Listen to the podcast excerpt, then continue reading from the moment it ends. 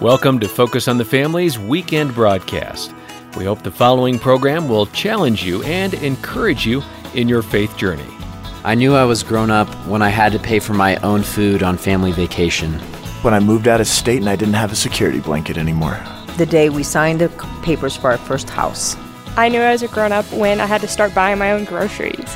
When I was proposed to by my husband. When I moved out of my parents' house. I'll never forget the day I got my driver's license. I felt an incredible sense of freedom and independence.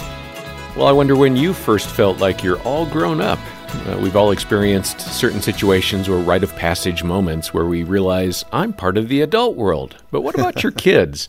Do they know what being a grown up is? And as a parent, are you intentionally getting them ready for adulthood? These are important questions that we're going to be talking about today on Focus on the Family.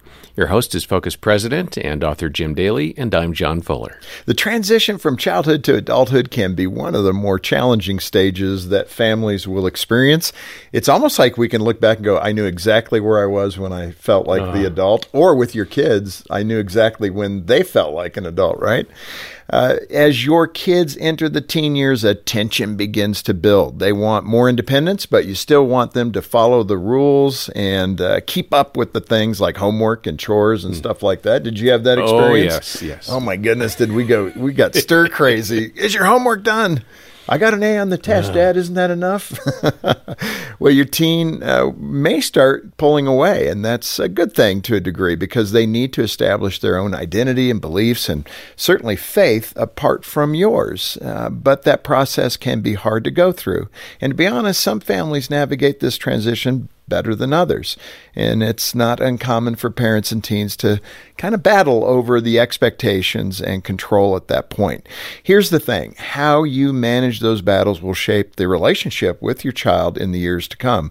So today I'm focused on the Family, we want to give you some great tools that will help you and your teen begin to work through the transition into adulthood in healthy and effective ways. Yeah, we're featuring a conversation with Dr. Ken Wilgus. Uh, he's a psychologist, author, speaker, and podcast host, and he's written a, a, really intriguing, helpful book. It's called Feeding the Mouth That Bites You A Complete Guide to Parenting Adolescents and Launching Them into the World.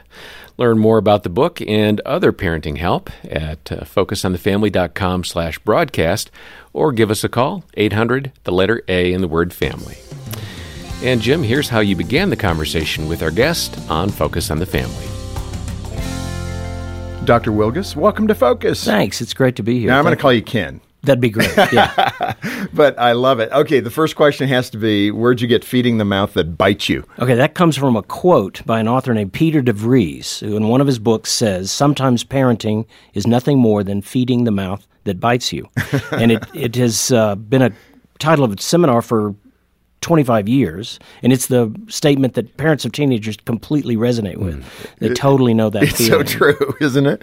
And it can change from day to day. I mean, some days it's great, and you and your spouse usually talk about that. Oh, I had a great discussion with our teenager today. Right. He actually said something other than "mm," yeah, uh, right, right, absolutely. When they're little you know, they follow us around. Oh, by talk, adolescence, talk, talk. we're become like groupies, and they're the rock stars, and we're like, "Do you want to? Do you want to talk? We got time." And no, I gotta go. Okay, so uh, you believe parents uh, have confusing relationship with their teens today. Why is that? Why are we confused? Well, you know, what's really interesting is I remember it probably was the first class I took in adolescent psychology, and that's where they first announced that. Well, as you know, adolescence, as we understand them, that concept is about hundred years old, and the term adolescent uh, or teenager was first used in about 1941.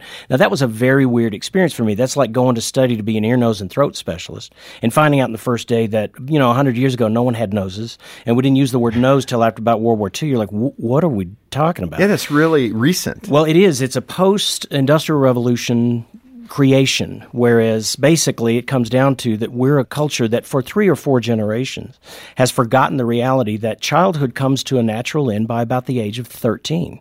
And then after that, parenting is what I call parenting adults in training, which is preparing for that release. And as you know, we're not doing a great job. I think it was around after World War II that we finally made the mistake of snapping adolescence on the end of childhood rather than where it should be, which is at the beginning of adulthood. It is amazing. Let's sit for a moment on this idea of parents not launching well. What do you mean by that, and how? You know, what are some ways that we launch better Well, as you end up with a- parents of teens? Yeah, well, you end up with a weird concept that now that it's been going on, the things that I'm teaching parents, their parents didn't really do this, and their pa- grandparents didn't really do this. There wasn't a lot of talk. Uh, there was, you know, more privilege. We'll let you take the car. We'll let you stay out later. But the idea of the real um, nuts and bolts of hearing, listen, son or sweetheart, that's no longer up to us. You need to answer that question for yourself. That's like rarely talked about, but it is traditionally always been the case. It's within the last hundred years that we've forgotten how to do that. So parents now don't really know. They think they're being traditional by hanging on as long as possible. Sometimes they even think they're being Christian by hanging on as long as possible.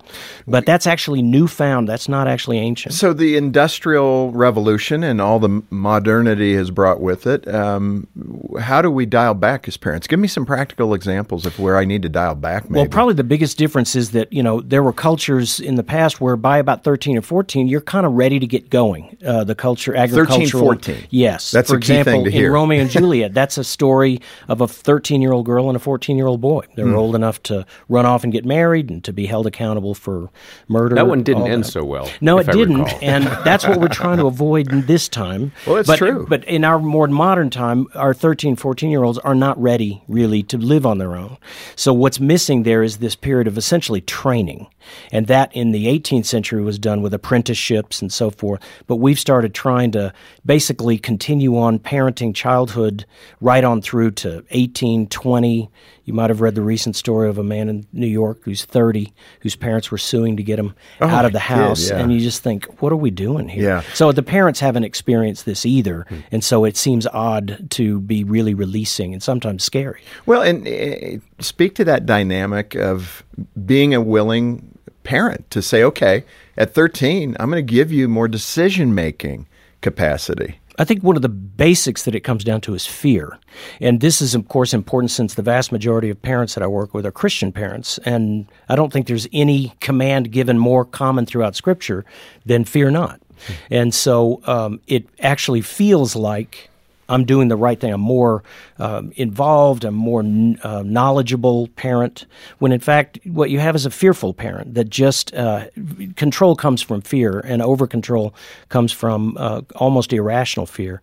So things like letting go of lesser things can seem like I'm not doing my job and I need to do what's right. And too often you end up just kind of looking silly. You know, like parents that tell a 17 year old, you're not allowed to listen to anything but Christian music. Unless you're Amish, you are kidding yourself because there are devices that they are listening to whatever they want to listen to. Well, that's to. we want to get into that uh, today and next time because there are things that you're fooling yourself, Yeah. and we're going to identify that.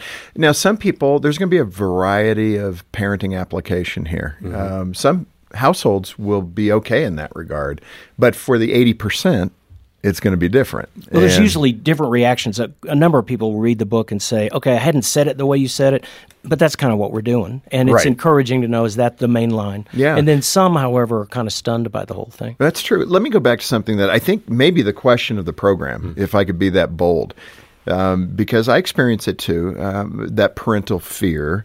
Uh, you say some of the most fearful parents you know are actually devout Christians. Why is there this connection between the devout Christian parent and this fear and control in the child rearing experience? Why this dichotomy? I think part of it is that, you know, the Christian parents that I work with are very involved with their children. And so I don't have to do a lot of reminding these parents to be involved. So that ditch, they're not going to go off into of the kind of ignoring their children.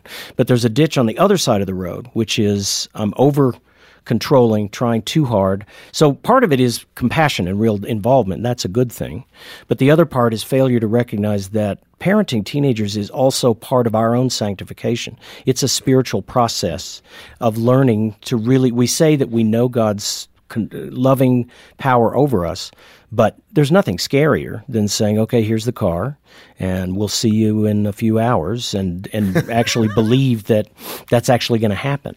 I love that moment when Trent got his license and we got home from the DMV and he came in the house with me and we sat around for a minute. I said, You going to go anywhere? He goes, Can I?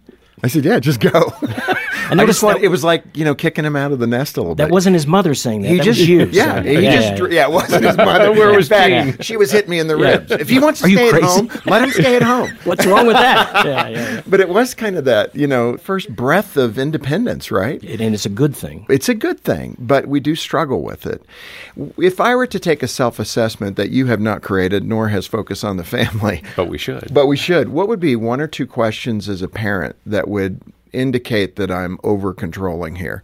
That this is an area of fear for me, that I'm not capable of letting them own some things? Well, the first would have to be what I call the big question, which all parents really need to take some time to think about, which is when will you, as a parent, say that your child is completely an adult? When will you say they are completely so ready for never is not a good answer. It's not. You can answer that, but you get ten points off. You get 10 Yeah, points off. It- but that's really the feeling. Just really of it, thinking right? About when are you hmm. going to be done is worth thinking about because a number of parents have never really thought that through.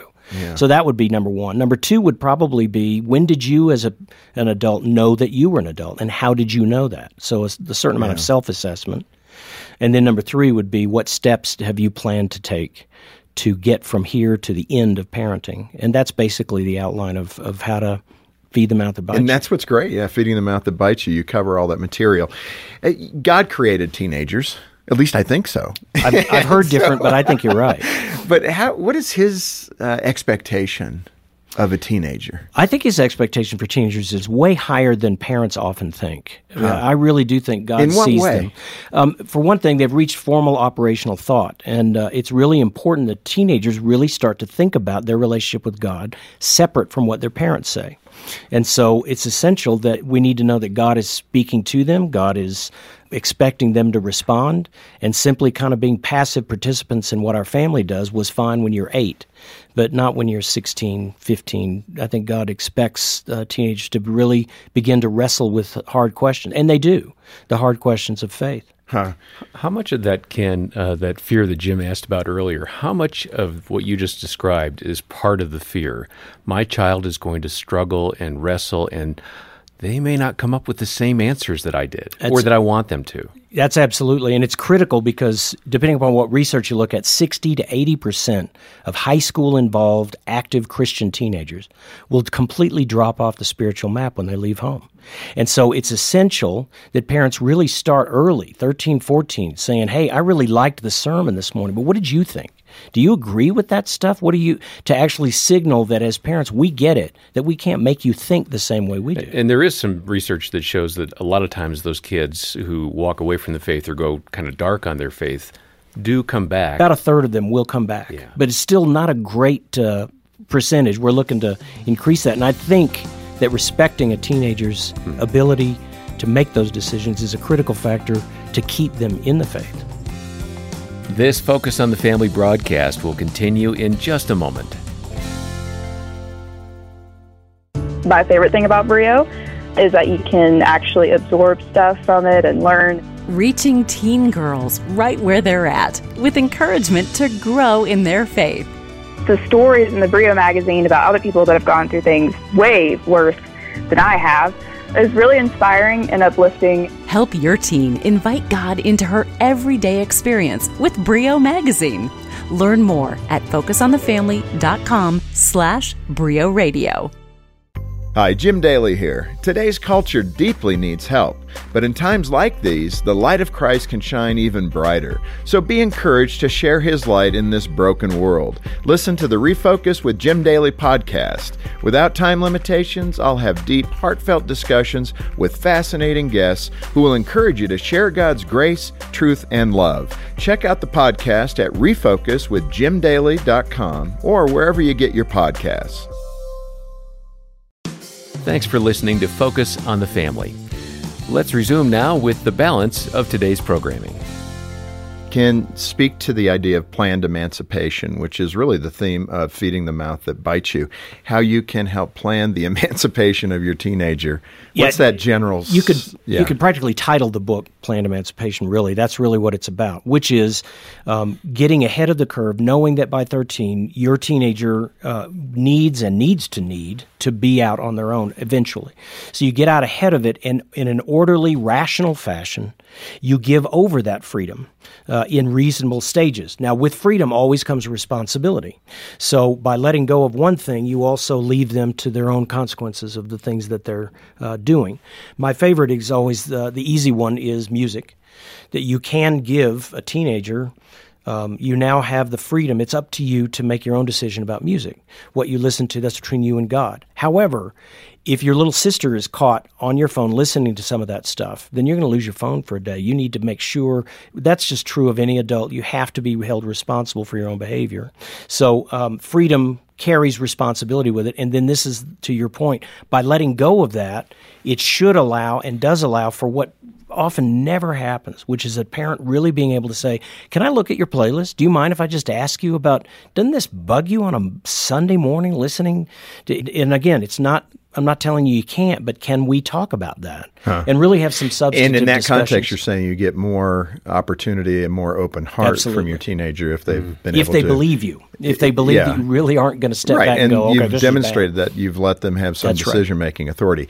Let's further uh, illuminate that emancipation idea. You have a, uh, I think you call it the word picture of how planned emancipation works. It's kind of a country with different states. Uh, describe it. Well, just picture a map, basically, with a large sort of continent divided into states, and this is the uh, sovereign nation of your kid, Brandon, uh, you know, whoever, and it's divided into these discrete areas that are might be school, uh, clothing, money, uh, different aspects of that that require control, and you start looking at that by what teenagers look at is um, how much of my territory is occupied by your armies. Your troops are on my stuff. That's why good. that's why kids teenagers are really bothered by um, it. You know, like a teenager, parents are always stunned by Dr. Wilgus. We asked him, "Do you have homework?" And he said no. But guess what? He, he did. did. As if, you know, that's a big stunner. That that's never teenager, happened in my house. Yeah, which is great. I think that's great. But for the rest of us. So you're saying that's the wrong question? They, they don't even care. It, they're not even, they don't even feel guilty. It's more like you shouldn't be in this territory in the first place. Huh. And I don't actually feel bad about, basically, that's passive uh, resistance to this occupying army, which is you shouldn't be looking at my school stuff anyway. That is really funny. So you want to make your way out of those territories. That's kind of their statement of I can do this. Uh, it, even if even if they're failing well, that's the question, Ken. So a lot of parents are saying, "Yeah, well, school. Guess what? That's how important the autonomy need is. You know, when you try to talk what parents would think reasonably, honey, you're failing algebra, so we're going to step in. Okay, you don't get a teenager who goes, okay. She may have to, may not have a better answer. She still doesn't like it. Should because, we step in? Uh, you know, the question there has more to do with uh, the details of how you set up um, what kind of freedom you're giving. And that's all laid out in the book. You mm-hmm. can start by backing away from micromanaging, but you still have to maintain minimum grades. You can do it different ways that, again, I think parents do a better job of rationally stepping out in reasonable chunks rather than this fine, you do it yourself, hmm. pass or fail. You don't have to go that far. All right. The young adults have been sitting here listening to this. Let's tap them to ask you some questions that we haven't covered yet. That'd be great. So, are we ready for that, everybody? All right, we've got one. Come on up. Hello, I'm John. I'm from South Dakota. And listening to Dr. Ken's little spiel here, you had talked about um, the different states um, and how parents can invade different states of our being, I guess. And you talked about the financial state. And I have a friend in college who has been given freedom in the fact that his parents are paying for his college, but his parents don't know where to cut the financial security, as in where do you cut the gas, where do you cut food, where do you cut living. So I just wanted you to speak to maybe just content of financially, where do you cut your child loose to launch him successfully? Now, that's a great question because what ends up happening is that when we talk about the freedoms, sometimes it sounds like I'm advocating just letting everything go. But when it comes to uh, post uh, high school support, when it comes to limit setting, I think parents need to be pretty clear. For example, it's not terribly good for most students to be given enough money that you don't have to work at all and you have plenty of extra money. It actually is good for most college students to need about 10 to 15 hours worth of work to fill in the gap for their expenses.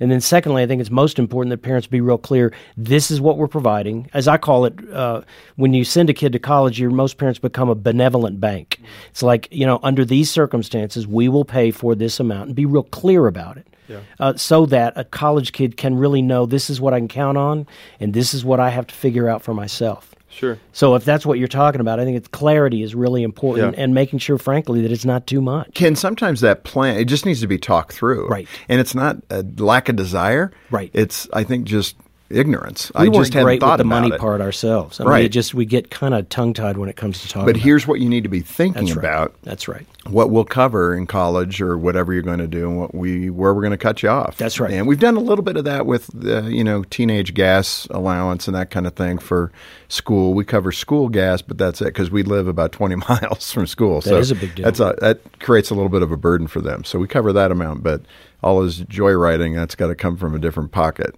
Do they still joyride? Is that even know. a thing? I don't know. But it's a good. I would if gas was unlimited. there you go.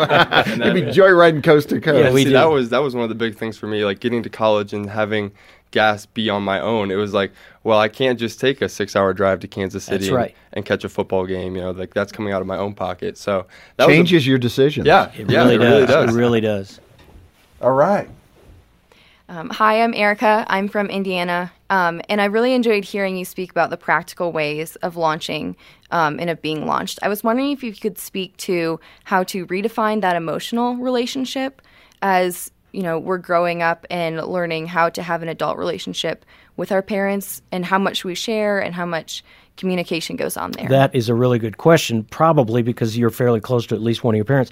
Um, it actually can be a problem in a way if you're really close to one of your parents to shift into a point where uh, how do we be close as adults mm-hmm. rather than what we used to? For example, believe it or not, part of being a close, good child is you get that gut feeling that if something's gone wrong, if I can just go talk to mom or dad, it- it'll be okay. Well, mm-hmm. that's actually not so true in adolescence. They, first of all, you know what they're going to say in most of what you tell them, and secondly, they don't give you anything more. It's almost irritating. Like, yeah, I already know that. Do you have anything new for me? And they're like, mm-hmm. no, I don't have any. So you, it's a matter of not so much pulling away, but changing some of those boundaries mm. as to what are we expecting from each other. And again, if you've been really close, that can be a real problem. Some of mm. the most intense arguments I've had in families start with that recognition that I don't think we can get each other to agree on this anymore. Hmm. And that's scary for both people, where we used to be able to talk things through and kind of have an agreement. It's a normal thing to have to learn to agree to disagree, which is probably the most practical thing I would hmm. suggest is learning how to say, well, I don't think we're on the same page with this, and I don't think I need to hammer you into it, and I'd rather you not hammer me into it. Let's just let that go. But that's hard to do. Hmm. Do we have another question? Um, Dr. Ken, thank you. A lot of that was really cool to hear. Um, my name is Alante. I'm from Louisiana. Uh, what do you think about homeschool parents who own a lot of those territories that kids interact with every day? Uh, That's a really good question. I, I think it's particularly a challenge for homeschool parents because sometimes homeschooled kids don't push as hard. So I think it's especially important that uh, homeschool parents uh, really initiate the conversation. Uh, and sometimes even saying, hey, you know, you don't really need to ask us that. That's up to you now, which is weird and stunning for you know, teenagers to hear from a parent. Uh, so I think it's particularly a challenge because sometimes with homeschool parents, they can actually hold on longer uh, than they really should without as much pushback, and that's not as uh, much a blessing as it seems. Ken, how does that conversation go between husband and wife? I think uh, very often between a mother and a father, uh, it's very common that feeding the mouth that bites you principles kind of make sense to dads. It's not, it, I can't tell you how many times I'm sitting in my office with a mom who has pretty much run the parenting show for 13, 14 years. And silent dad, I'm in the midst of explaining, and he goes, well, honey, what he's saying is, and she looks at him like, "Who are you?" To all of a sudden start, you know, The but he kind of gets it. Yeah, yeah. So it's really important that he be supportive Yeah. of the fact that planned emancipation can feel wrong. It feels unloving to nurturing moms to step back and let go. Hmm. And so she has a serious pushback, and it's not good enough for him to simply yell, Well, that's what the doctor said. Uh, what's usually involved is lots of uh, dinners, lots of romantic times to remind her this is, listen, once these kids are gone, it's back to the, the good stuff before we got into all this mess, and to encourage her that we've got a future. So it's a very important conversation Yeah. that happens. You're Mhm. right. That's a great question. All right, Dr. Ken, this has been a great discussion. We have more next time. Uh, we want to hold you over and continue for day two. And uh, I think every parent should get a copy of your book, Feeding the Mouth That Bites You, um, because I, I resonate with the message, if I could be that blunt. I think you're on it biblically in every way. I think we uh, really hurt and harm our teenagers by keeping them in this perpetual adolescence and let us make all the decisions because we're older and wiser. It just doesn't work. Um, this book, Feeding the Mouth That Bites You, is one of those wonderful resources. Thank you for being with us on Focus on the Family. Great to be here. Thank you. Well, do make plans to join us next time. And uh, meanwhile, if you want to get a copy of Dr. Wilgus's book, just make a monthly pledge of any amount or a one time gift to Focus on the Family today, and we'll send that out to you. Uh, that'll be our way of saying thank you for uh, partnering with us to equip parents and to strengthen families like yours, as I hope we've done today. The number to call is 800, the letter A in the word family, 800 232 6459 or you can donate and get the book at focusonthefamily.com slash broadcast. And John, I want to take a moment just to remind our listeners why a monthly pledge is so valuable to the work we're doing here to help families. Every year, Focus on the Family is contacted by literally hundreds of thousands of people, which is great. They're looking for resources and practical help for issues in their marriage, parenting, or in their faith journey. About 2,000 a month are going to tap our counseling staff to mm-hmm. get deeper insights that they need at that moment. Your ongoing support allows us to respond to all these needs and produce the radio programs and podcasts like this one and provide those free counseling services and so much more. Yeah, and this is such a terrific ministry, Jim, that you and I are not only employees, we're donors as well. there you go. We, We we, donate in it. monthly, and you do too. That's right. And if a monthly pledge is more than you can afford, we get it. A one time gift will also help. Uh, let's work together. That's the bottom line to share the gospel and strengthen families today. Donate today at focusonthefamily.com slash broadcast or when you call 800, the letter A and the word family. We'll hear more from Dr. Wilgus next time about planned emancipation. And uh, for now, on behalf of Jim Daly and the entire team, thanks for listening to Focus on the Family. I'm John Fuller, inviting you back next time as we once again help you and your family thrive in Christ. You're listening to Focus on the Family's weekend broadcast.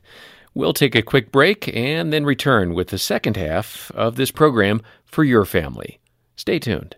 What is building up your teen girl's belief system? And that's the main thing, actually, that I've gotten from the Brio magazine since I've gotten them is just how to stay strong in your faith and how to just every day rely on God for everything, even if you're having a wonderfully good day or just an absolute terrible one. Discover how Brio Magazine can capture the heart and faith of your teen girl at focusonthefamily.com slash Brio Radio.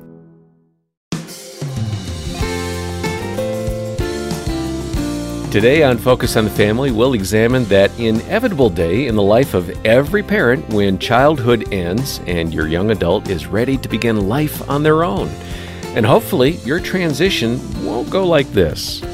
Dad, we need to talk. Sure, honey. What's up? Want to use the car? Need a few bucks? No, I- no, got- listen, Dad.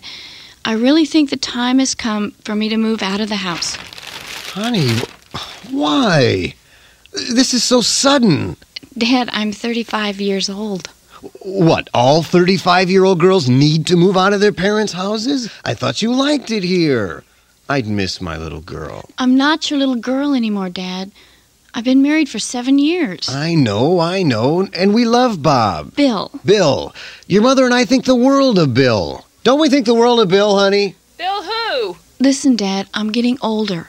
It's time that I led my own life, to give my family an identity of its own. Why?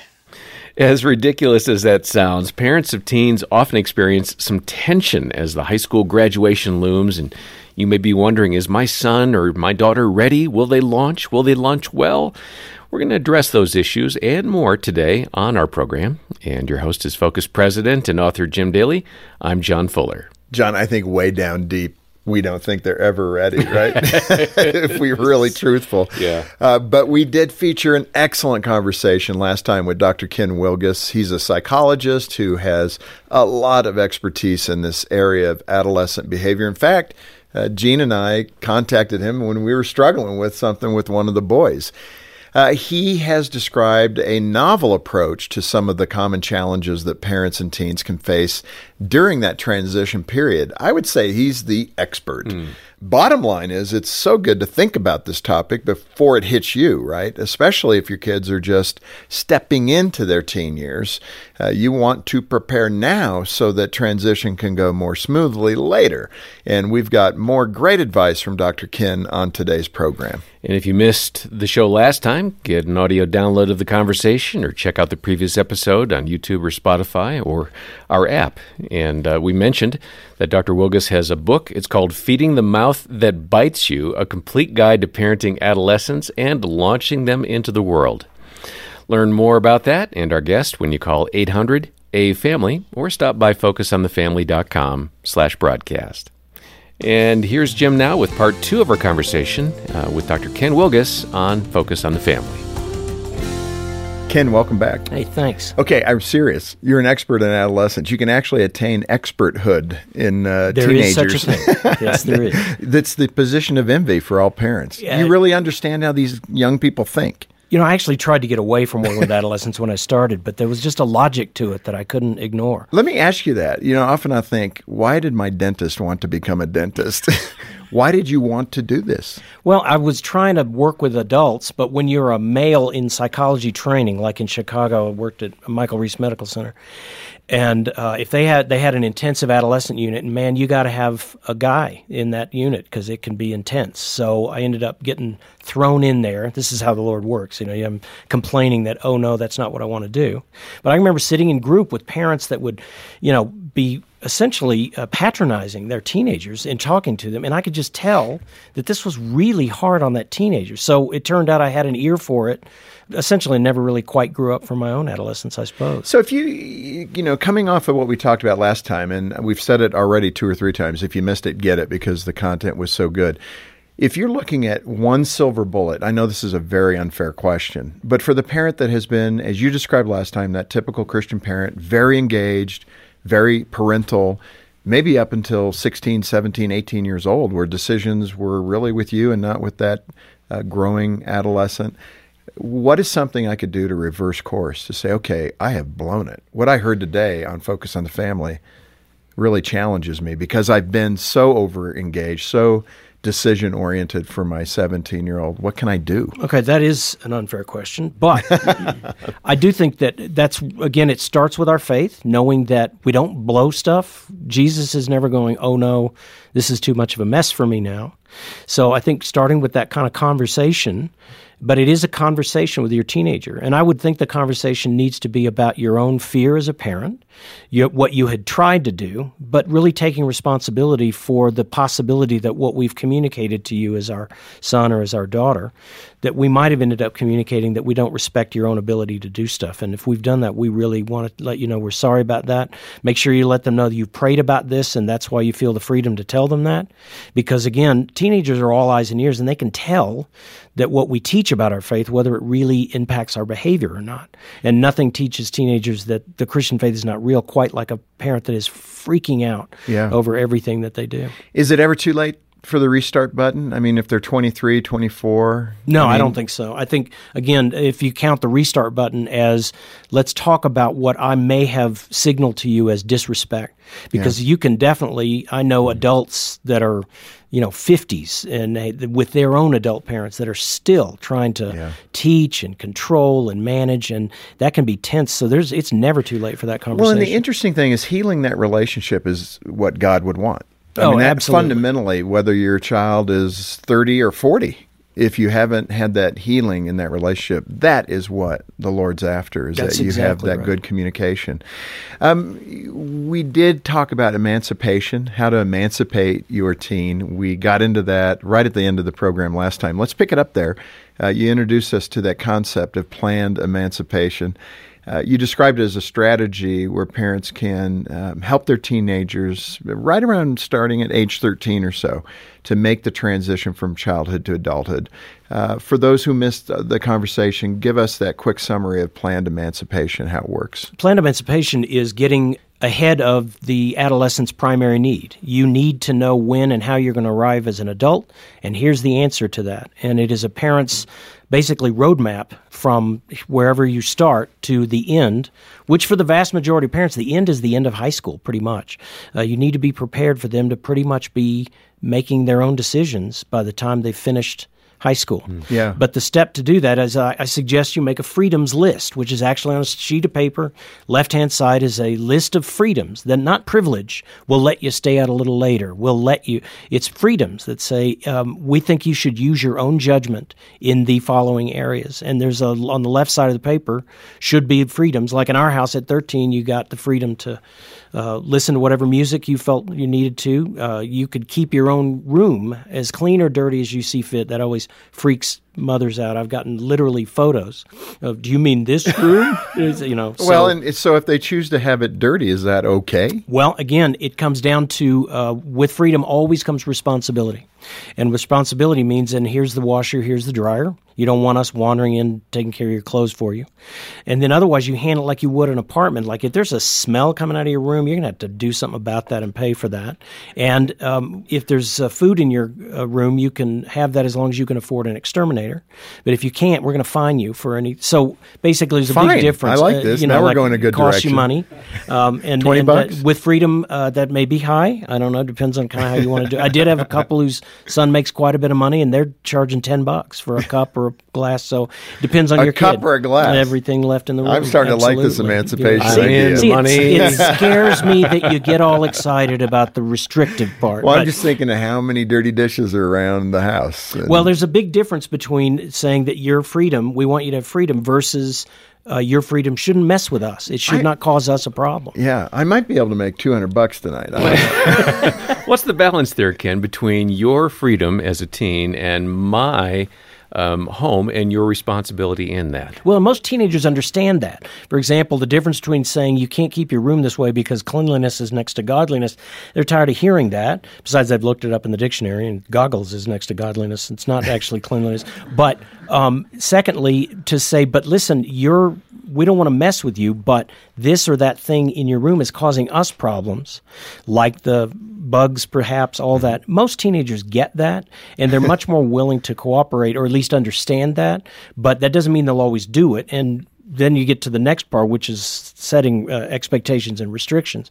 And parents really should not have uh, hesitation in pulling the strings they need to to expect uh, the minimum respect that you need to give us, which in this case is a fine if you uh, refuse to, you know, follow the rule about food in your room, things like that. So that's all laid out, so it's understood. Oh, it's all laid I out love there. these concepts in your book, "Feeding the Mouth That Bites You." You lay these out so well. Let me go a little deeper philosophically because you uh, talk about the importance that parents need to understand this idea to trade control for influence. Yes. Okay, that's a panic button for many parents. You know, control is the tool I have, Doctor right. Ken.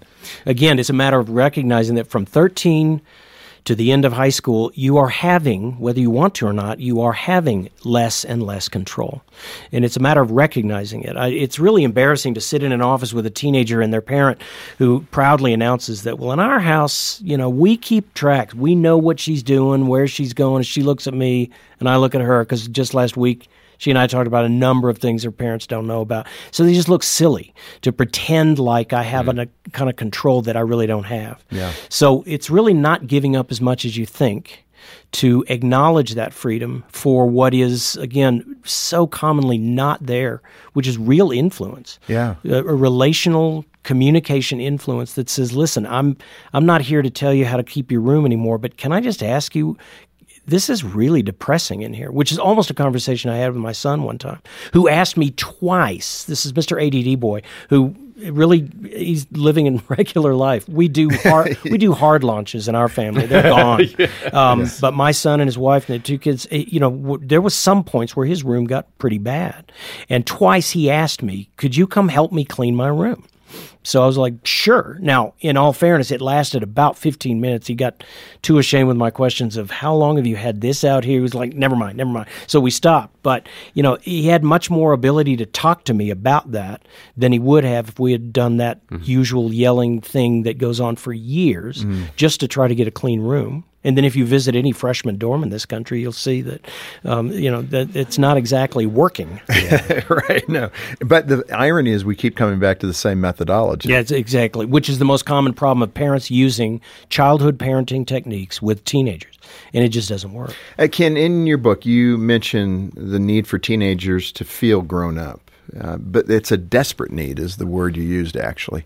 Yeah. I don't think parents connect with this. What is this desperate need to feel grown up?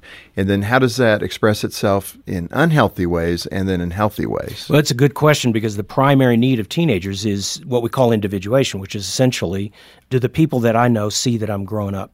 Are they, um, am I going to arrive at adulthood?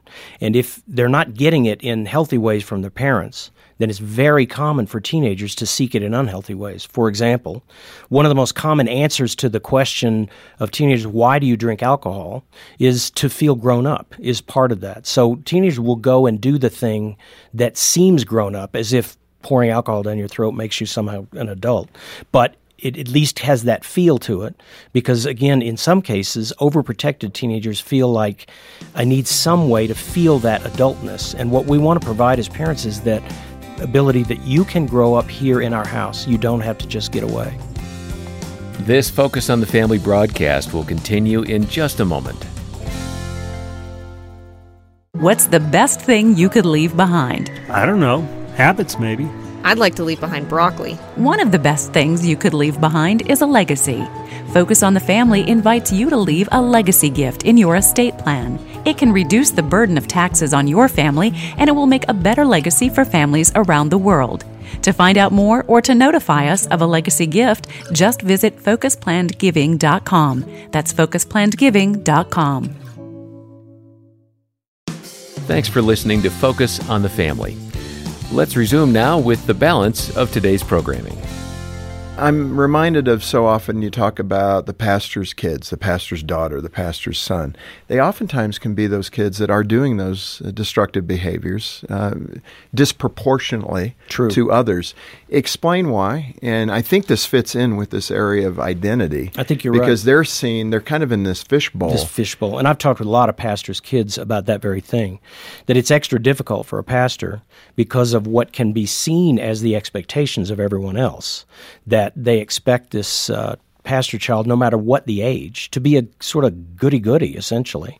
And um, there's nothing wrong with choosing moral good behavior unless that seems to um, advertise that I can't think things through and I'm really about a six year old, even though I'm 17 or whatever. Mm. So it's critical that they be given the kind of uh, messages, particularly uh, from their parents that despite what you may think other people are looking at in the church, we want you to own more and more of your own life. And it can be hard. A lot of times you have to push back against, again, since it's a cultural confusion, you can hear really well meaning people say, well, but shouldn't you, if they're not ready after that senior year, maybe you should keep them home for a year, as if you can keep them home for a year, right. or if that's going to be somehow good for them. So you have to push back even against well meaning people giving you advice. Well, I think that's the underlying issue here, and you've hit it well in feeding the mouth that bites you, is that relinquishing of your fear and your control. It seems counterintuitive because really you want does. to protect, you want they're not ready yet. You know, just like the opening, you know, 35 and still at I home. Um, and some parents, I'm afraid to say, might find that comforting to them. So we're actually using that relationship to soothe our own fears. And I want to be real clear. I mean, fear is part of the air that I live and breathe. I mean, I'm, it's hard. I don't expect parents to not be fearful. Right. But what I It's think is natural. hard is that it can be sometimes lifted up as almost a virtue. That um, a parent that is letting go is the one that really doesn't care as much or yeah. or isn't informed. If you knew what I knew about the suicide rate, you wouldn't allow these whatever. Right. That that so fear masquerades as uh, authority, as uh, some more uh, passionate, and that's the part that I think has to be pushed yeah. back against. You say that teens want freedom, but they also want their parents to give them that freedom. That's right. Why is that distinction so important? I'll always us? remember it, we had an adolescent day hospital. There was a we're having a group therapy of teenagers, which you can imagine is filled with a lot of my parents don't get what I'm going. They don't let me, you know. And there was this one really depressed girl. I think she was about 15, and um, she finally looked up and she said, "You know, I have everything you guys wish for. Um, I wish someone would ask if I'm coming in at night, but her family had pretty much exploded. There was not. Uh, it, so she desired divorce. it. She had the freedom, but she did not have the message from someone who cared. It's time for you to have this freedom, yeah. and it's really important because parents will say, "Hey, we, Dr. Wilgus, we do fine until we say no." He just wants us to leave him alone. That's not exactly true. Yeah. Um, what she wants to hear is, "Why are you still telling me?" What movie to go to, why are you still telling me when to come in, what parties to go to, all those things. They want to hear from their parent, hey, it's now time, you're 37, it's time, you know, whatever the point that you can really give that real answer, that it's time for you to make that decision yourself. Talk about communication challenges with your teens. This seems to be the one in our household. I don't know if you struggle with this, John. It's like, hey, did you have a great day at school? Yeah. Hey, what do you want for dinner? Eh, anything. Which can happen overnight. It's like I thought we were talking just last week, and now. Yeah, it used to be you know Q and A all the time. Hey, look at that dog, Dad. Isn't that a cute dog? I'd like a dog like that, Dad. Can I take a, that dog home? No, Dad? that was years ago. to where you want a dog? Yeah. Okay. So most of the time, what's happening there? Most of the time, it's a control battle. You have a young adult mm-hmm. who feels like instead of your questions being good natured, you're a cop asking, "How was your day? Let me just check and see if there's anything I need to intervene." That's so and true. check in. And so, unless you make that really clear, like, why am I asking this? Uh, what are my purposes? Which is really about planned emancipation, stepping back and saying, "Listen, at your age, you don't really have to talk to me about these things. I miss us talking together, and I'd like to know." But you don't have to answer all these things if you don't want to, can very often pretty quickly open up a lot more communication. So you're saying too in the book that teenagers really want to communicate. It doesn't feel that way for a parent so often. It's really true. And if it, being a psychologist is a rare opportunity to get to talk to teenagers when you can really be open, and it's not unusual. Uh, for parents to assume that their teenager does not want to. They really do if they can trust what they say to their parents. Well, and that's the key question. How do you create that bedrock of trust that it's not going to be the lecture, it's not going to be the ticket from the policeman, it's going to be a conversation. And then how what kind of triggers do you use as a parent not to fall into that trap of the lecture? Well, I think that's a hard task. I think it starts by really recognizing you have a young adult it's really recognizing that they are thinking for themselves. And sometimes it means taking ownership of what you've done before and recognizing that, listen, I'm sorry yesterday I blew up again just because you said that you didn't do well on a test. I'm really trying to back off from that. That's not about you, that's about me. Taking ownership of that and then pursuing forward with really uh, what the teenager really is wanting to talk about and really listening to what are the things that are important to your teenager and trying to process that mm-hmm. uh, with them. And so taking ownership is important, but also respecting and recognizing the uh, stage of development that your teenager is in. You know, uh, one thing that people need to walk away with is this idea to agree to disagree, especially for teenagers with their parents. Because again, parents, especially Christian parents, we want this alignment. We really value alignment. That's right. Our house, we even have rules. You know, our household believes. So if you don't believe that rule, you're not part of the household. That's what we communicate. And uh, why do we need to develop that ability to agree to disagree, especially as a parent with a teenager and vice versa? Because families that are really close especially have the hardest time with this because in the past we've had, as you mentioned, kind of group think. We're all sort of, it's great that we all kind of like the same things, we're about the same things, and we're used to being able to talk to this one child or more that doesn't seem to quite get it. We explain, and then they're back in line by the time they become an adolescent, nothing bad has happened, but they've changed. Formal operational thought is actually a real thing in cognitive development where teenagers can and need to think for themselves. Yeah. And the goal of learning to agree to disagree is critical in being able to really process through where you differ, uh, where we differ, and so that you can avoid what is very often some pretty severe uh, arguments that simply start with the goal of, wait, honey, I don't think you understand. Let me repeat this thing again. Let me show you an article. Let me just this thing. And the next thing you know, you're a normal parent and you are screaming uh, or almost literally getting physical because you're scared to death that I can't seem to get this point across like we always used to. And it's simply a matter of learning that it's okay. We need to agree to disagree. You and your son had a good example of this. What happened with your son? Well, it was actually the point that I really knew he was a teenager, and this is what's so rough. You know, it's hard on my my children have worked out well. They're good kids, but I'll be honest, they were not bad kids to start with. They were not that hard, but my son was 13 and he went to mow the lawn and uh, he came in done and I said, "Well, no, there's this other part back there that I told you you need to do also." He said, "No, you didn't tell me that." I said, "Yeah, I did." And so he, you know, he's a decent kid. He walked out, but instead of going to get on the mower, I looked out the window and he is pacing and talking to himself. And he comes back in. He never done this before. He said, "Dad, you did not tell me to do that. We agreed upon." And I and I remember suddenly realizing that.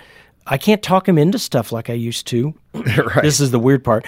And I realized that I said, we're just going to have to agree to disagree. And this is what's so weird about being a shrink. I started to choke up because I got tearful because I knew this is my adolescent. He's my oldest. So now we're in adolescent stage. Well, you can imagine my kid is going, you okay, Dad? Is that something? It's just I'll lawn, mow it. I'll mow it. What is your problem? Just the It's- lawn. it's- Come it's- on. That You need to pray for my poor kids. But but it, it was a real moment of recognition that you know his thinking had changed, and he really could think for himself. And he fully his experience was way different from mine, and I needed to accept that, even though. I d the end of the story is I did say, look, I think I told you, and if you don't, there'll be this consequence for it. So it didn't work out great for him, but we didn't get into a big argument either. Yeah. Hey, Ken, I- I'm thinking of the parent that has the 24, 25 year old. And uh, in that case, they did overmanage. It didn't go well. It kind of that Josh McDowell statement, uh, you know, rules without relationship Equals end in rebellion. rebellion. Yeah. And that's been the story in this hypothetical case that I'm painting. How does a parent reach back to that adult child now and say, hey, we've got some things we got to talk about. What can they do that makes it real, makes it beneficial, doesn't turn into another lecture opportunity? That's a great question. And this may surprise you, but if reaching out to that 24 year old means walking down to your own basement and getting them out of there because that's where they are, then there's a first step that needs to be taken anyway, which is you need to set a point where you're going to let them know this is it. You're going to be out of here, not in, immediately, but you need to set a point where you let them know it's respectful to let a young adult know that you're not welcome to live here, no, you know, without uh, limits. Um, but outside of that, then I think the other part is to address that, you know, and we're worried that we have given you the wrong message, that what we've tried to be is loving and caring, but I think we've communicated that we don't respect your ability to make your own decisions about things and really take ownership of that. It's not an overnight decision, it's not an after school special where they start weeping and we end up hugging, but it is a starting point that I think is important to let them know that uh, we are now going to stop just thinking about giving you sort of a loving kindness. We're going to give you respect.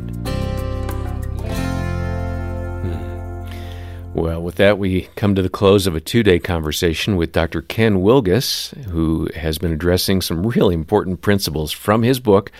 Uh, that's called Feeding the Mouth That Bites You A Complete Guide to Parenting Adolescents and Launching Them into the World. This is such an important topic for families today because we hear from so many of you who are struggling with that transition from childhood to adulthood. And we recognize that can be a challenging phase for your family. Uh, guess what? Our families too. Maybe it's hard for you to let go and let your teen or young adult make their own decisions, even decisions that you don't agree with. Or maybe your adult child is still living at home for financial reasons and you're trying to navigate new boundaries in your relationship. Or perhaps you're dealing with a prodigal situation. Whatever your situation may be, please know that we are here for you at Focus on the Family. We have resources that can help you, including our team of caring Christian counselors, and we'd be really happy to connect you with them so you can talk and, and really discuss what options are there.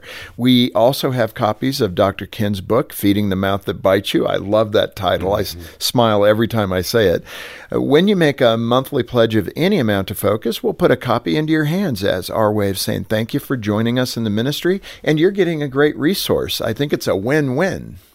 Yeah, we'd love to hear from you, and a monthly pledge is a great way to help strengthen marriages and empower parents and rescue preborn babies and so much more.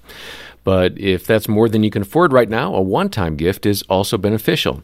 So please donate today, get the book, and ask to speak with one of our counselors if that would be helpful when you call 800, the letter A, and the word family. 800 232 6459, or you can visit focusonthefamily.com slash broadcast. On behalf of Jim Daly and the entire team, thanks for joining us today for Focus on the Family. I'm John Fuller, inviting you back next time as we once again help you and your family thrive in Christ.